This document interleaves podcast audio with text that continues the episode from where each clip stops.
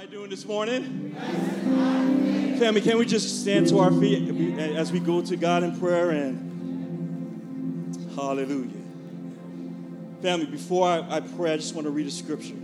It's 2 Timothy chapter 1, verse 7 out of the Amplified Version, and it says this For God did not give us a spirit of timidity or cowardice or fear but He has given us a spirit of power and of love and of a and of sound judgment and personal discipline meaning abilities that result in a calm well-balanced mind and self-control. Family bow your heads. Father in the name of jesus as people of faith, we are not ruled by fear. I need to say that. Father, in the name of Jesus, as people of faith, we are not ruled by fear.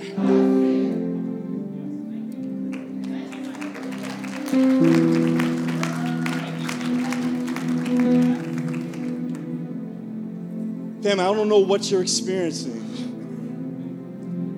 with rumors and viruses. Things might be going on in your own life. Right. Though you may experience fear, maybe through your emotions or your thoughts or even through other people. God says today, you are not ruled by fear. So, in the name of Jesus, you got to take authority. Father, in the name of Jesus, we take authority over when fear tries to rule and govern our actions, our thoughts, how we deal with people, God. But Father, you said very clearly that you have not given us that spirit of fear. But Father, we thank you that where your spirit is, there is order. Where chaos is happening around us, God where situations and circumstances, God, try to dictate that we kind of do things our own way. God, I thank you that you give that gentle nudge, Lord God, and you say, you know what? Let me do it my way. and so, God, totally right now, we submit, submit to you. We give you everything now, Father. And Father, I pray that that stronghold of fear will be broken in the name of Jesus. That we're going to walk in our spheres of influence very confidently today. We're going to walk when haters are around. We're going to walk in our calling confidently, Lord God. When we see people scared and maybe even uh, wearing masks at times, Lord God, God, we're going to walk confidently, Lord God. And God, I even ask and pray over every single one of us that when we see others in fear, that you would give us the words to say, the actions to take, uh, the attitude to exhibit, not to be fearful. And in those conversations, God, I ask that you would give us the words to speak your gospel.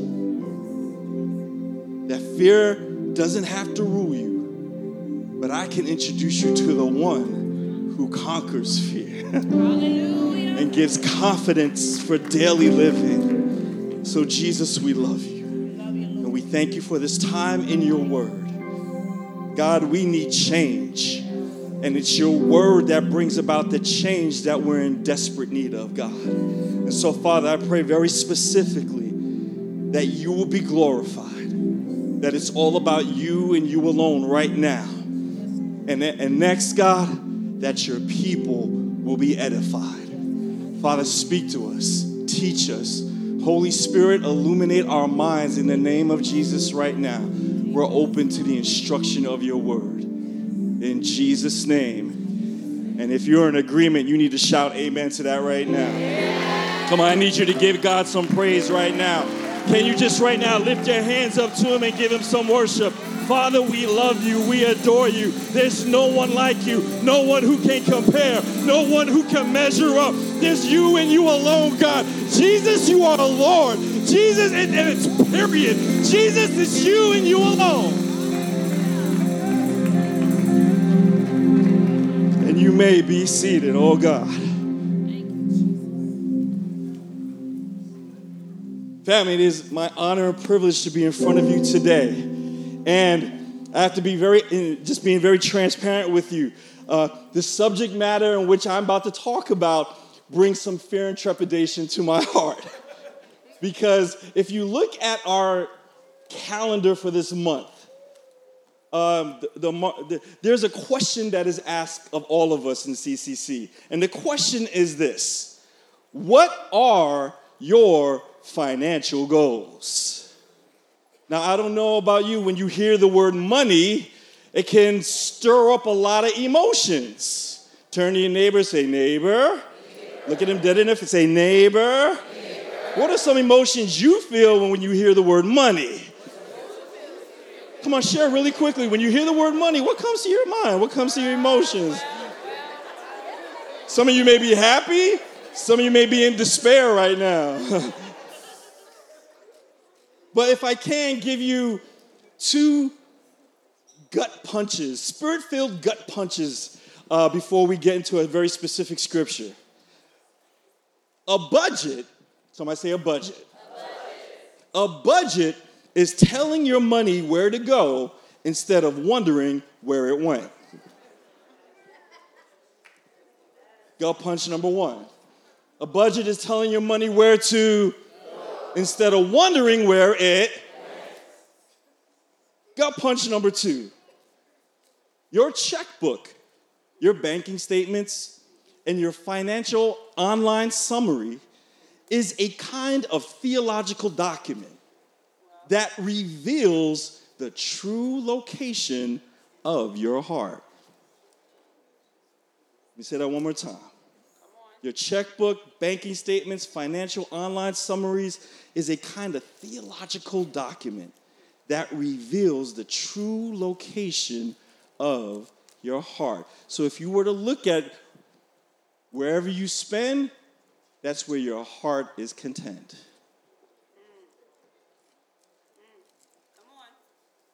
I'm getting some hardcore looks right now. I feel like daggers coming at me, but. What's the first gut punch? A budget is what? Telling your money where? Where to go instead of wondering where it. And your checkbook is a kind of theological document that reveals the true location of your heart. Family, I'm going to ask you to go to 1 Timothy chapter 6. And we're going to read verse 6 through 10. I'm going to read it out loud. So 1 Timothy chapter 6 verses 6 through 10 says this. This is the ESV. Godliness with contentment is great gain. For we brought nothing into the world and we can take and we cannot take anything out of this world. But if we have food and clothing with all with these we will be content. But those who desire to be rich fall into temptation, into a snare, into many senseless and harmful desires that plunge people into ruin and destruction. For the love of money yes. is the root of all kinds of evils. Mm-hmm. It is through this craving that some have wandered away from the faith and pierced themselves with many pangs. Once again, turn to your neighbor, say, neighbor. neighbor. Look at him, say, neighbor. neighbor. I got two questions for you. Question number one, and I want you to write these questions down as you say this to your neighbor, and these are directly from Pastor Jamal, and he's to get at them when he comes back. Question number one is this Why does money matter? Write that down. Why does money matter? And question number two, what does what does money mean to you personally? What, why does money matter? And what does money mean to you personally?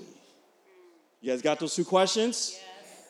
So when we look at the book of First Timothy, throughout this letter, please hear me, throughout this letter, Paul kept Timothy's eyes focused on the ultimate prize of a shepherd.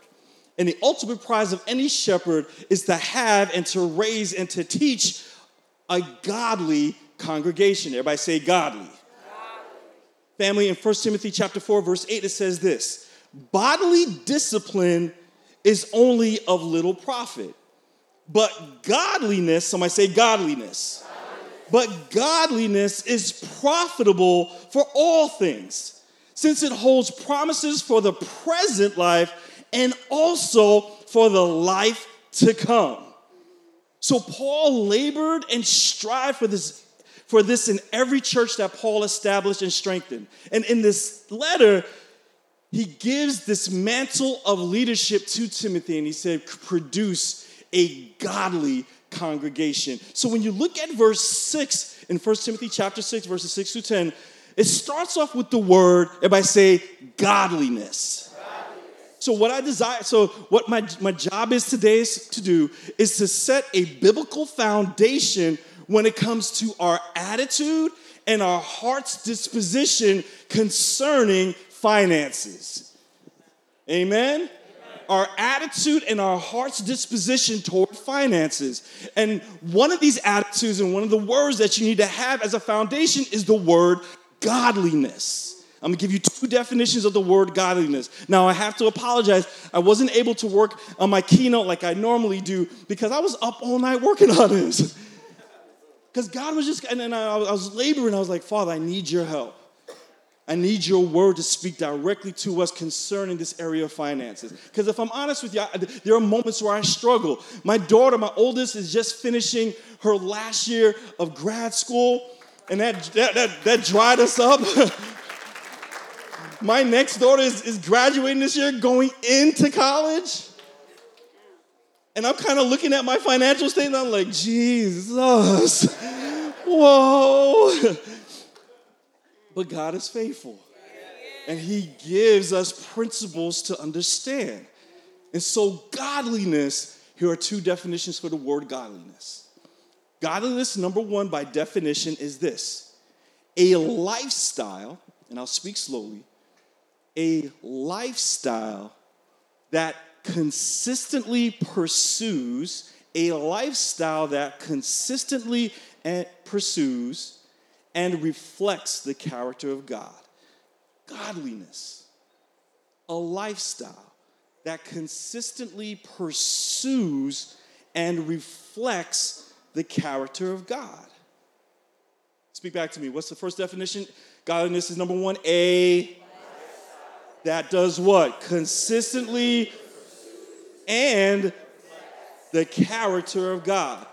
Definition number two when it comes to godliness Godliness is a personal attitude, is a personal attitude toward God that results in, let me say that again. Number two is a personal attitude toward God that results in actions that are pleasing to Him. Let me say that again. Godliness, number one, by definition, is a lifestyle that, that consistently pursues and reflects the character of God. Number two, godliness is a personal what? Attitude toward who? Toward God that results in what? Actions. Everybody say actions that are pleasing to who? To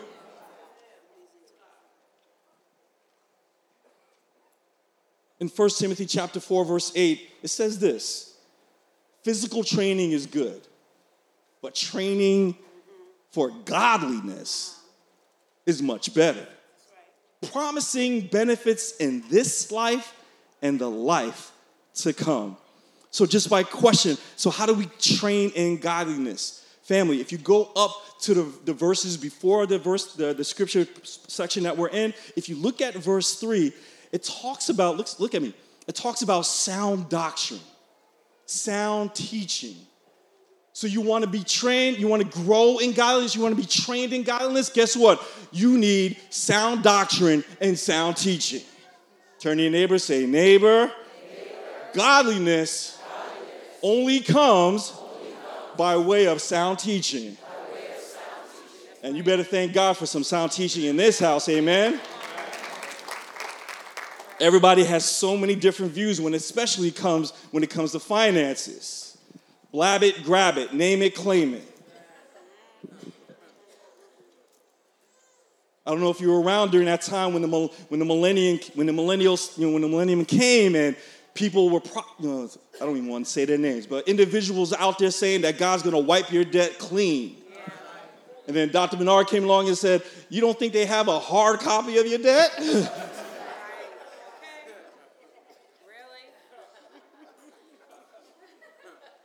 Turn your neighbor and say, neighbor, we got to be trained in godliness. So godliness with what? Everybody say contentment. Everybody say contentment.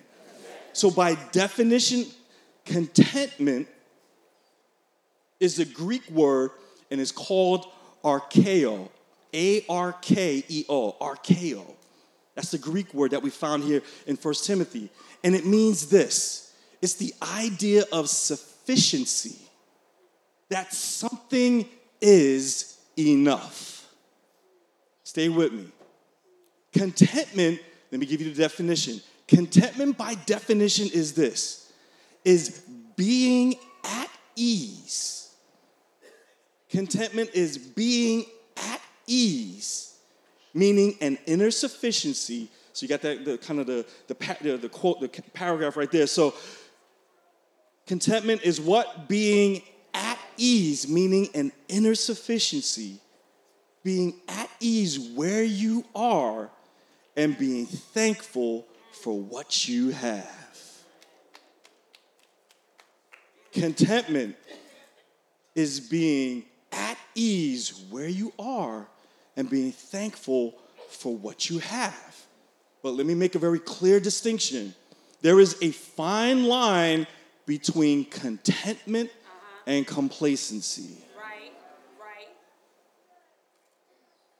Complacency, by definition, dictionary definition, is self satisfaction, especially when accompanied by an unawareness of actual dangers and deficiencies.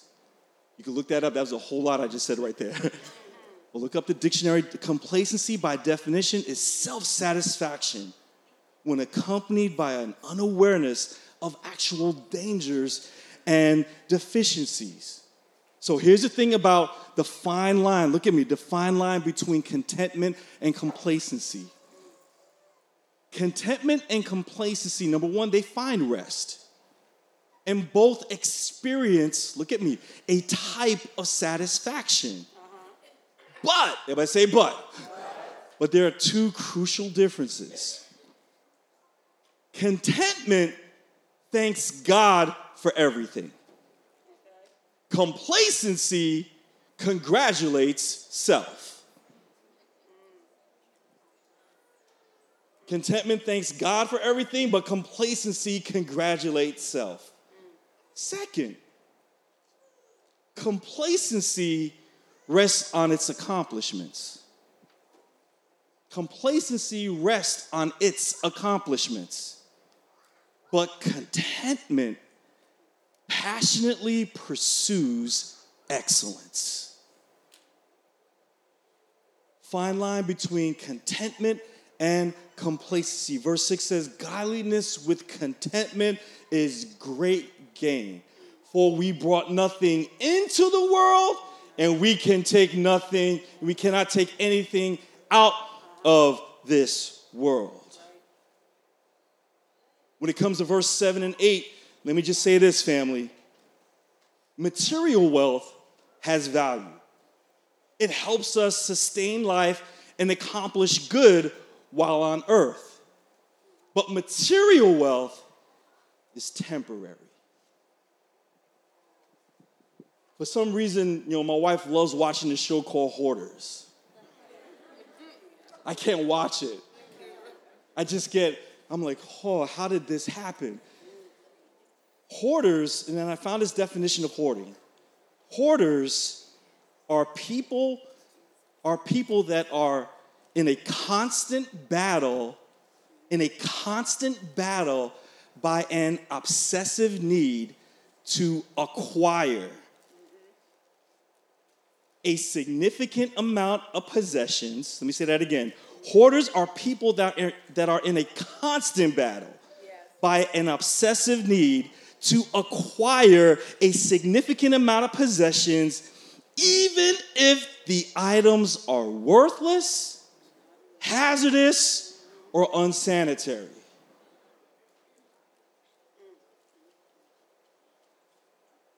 We read that verse again. For we brought nothing into this world. We cannot take anything out of this world. Family, contentment says this stop buying things you don't need to impress people you don't like with money you don't have.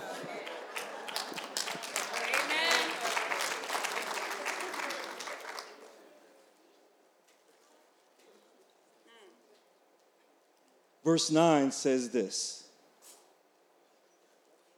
kind of dissecting the scripture right here. But those who desire to be rich fall into temptation, into a snare, into many senseless and harmful desires that plunge people into ruin and destruction. Verse 10 says, For the love of money is what? Is a root of all kinds of evil. It is through this craving that some have wandered away from the faith and pierced themselves with many pangs. That word temptation is the idea, you can write this down. So, the idea of temptation right here in the scripture is to determine the true nature of something by putting it to the test. Temptation, by definition, is the idea to determine the true nature of something by putting it to the test. Family, hear my heart. People with an unchecked desire for greater wealth or more money will find themselves facing one temptation after another temptation after another temptation until they ultimately succumb. Everybody say temptation. temptation. Now, for those of us who are wealthy in the room, who have been blessed to have money and who are blessed to have the financial set and, and you're, you're, amazing and you're, you're profitable and you're prospering. I have three lessons I want to share with you. Number one, guard against pride. Guard against pride. Few things are more intolerable than a person who has much wealth and parades it for all of us to see. Turn your neighbor, say, neighbor, guard against pride. Guard against pride. Number two, don't find security in wealth. Don't find security in wealth. We've all watched the stock market rise and fall, yes. and riches can vanish in the blink of an eye. Guard against pride. Don't find security in your wealth. And number three, maintain the right perspective.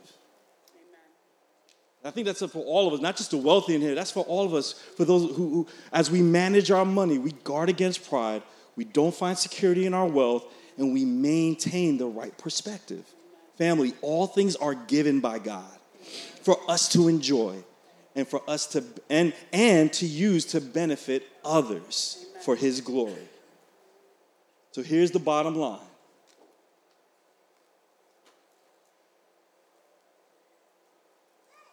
Here's the bottom line in a way that is foundational, and I pray today, life shaping. Family, the love of money replaces love for God in your heart. And that is disastrous. But not only does it replace does it replace God, but it also has no power to deliver the satisfaction that your heart seeks. So you have to go back again and again, craving more money, hoping more, spending more, living from short term buzz to short term buzz, all the while becoming more addicted than, you, than you're aware of. But there is, is even more than that because love of money, please hear me, pushes love for God out of your heart. It pushes you to this, it pushes you to the center of your life. And no longer are you shaped by God's glory, God's will, God's plan, God's grace, and God's rule. Your life is shaped by the cravings and your needs, your plans, and your self orientated rules. You simply cannot be in the center of your world and be your own highest authority and not be in moral danger to yourself.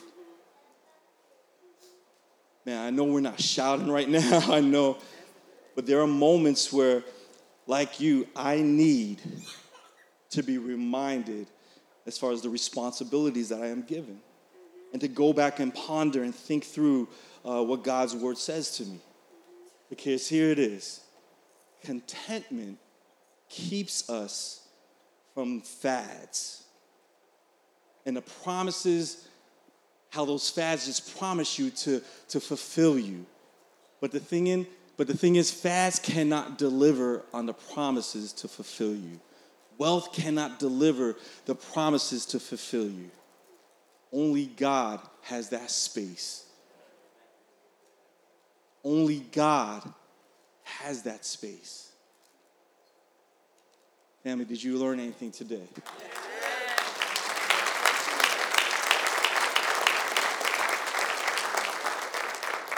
Can I ask you to stand up on your feet? Some of you are like, man, that was real quick.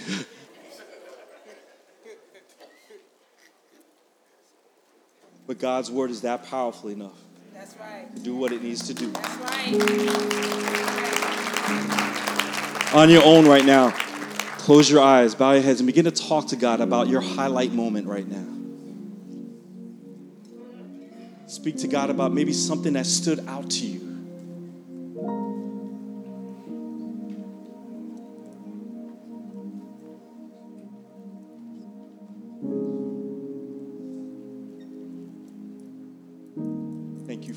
On, just between you and Him. As we were challenged today by His Word, as we are challenged today about just being content.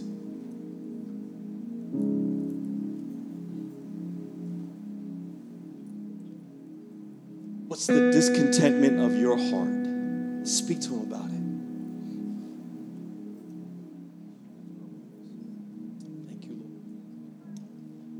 Family, can you just begin to worship Him right now? Come on, out of the fruit of your lips. Father, we love you. Father, we adore you. Father, we lift our hands, we bow our heads, we, we do whatever we have to do to get in a posture of worship to you right now, Lord God. Father, you're piercing our hearts, Lord God, whether it be from fear, Lord God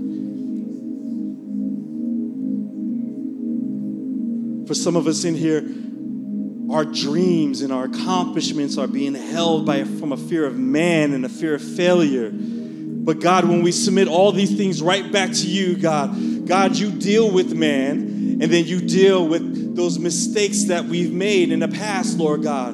But you taught us that mistakes are nothing but a point of reference and not a place of residence. And for some individuals in here, you're living in your mistake, but God is saying it's a point of reference. And no longer do you have to dwell here in this place any longer. Give Him your fears. Father, forgive us in our, in our abuse of money and how we viewed money and how we've chased after money. But God, you have a different perspective of wealth and finances. Correct the thinking, bring things in alignment.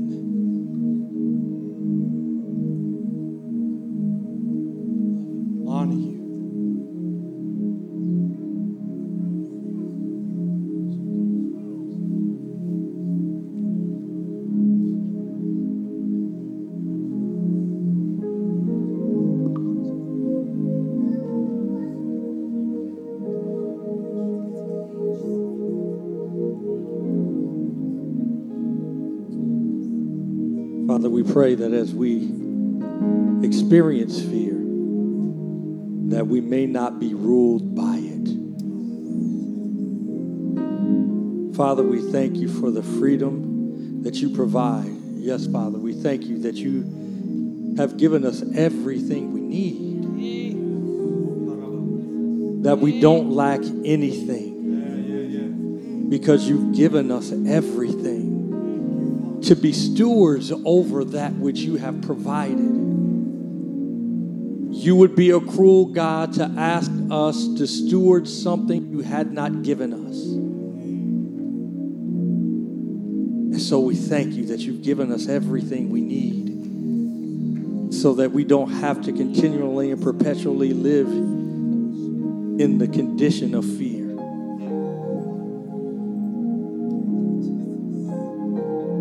Father, we pray that you would break every chain of fear.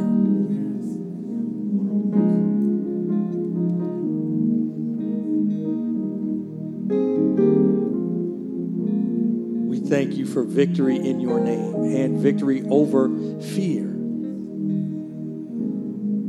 Father, break the chains of fear so that we can walk forward in faith, so that we would be able to accomplish and do the things that you've asked of us.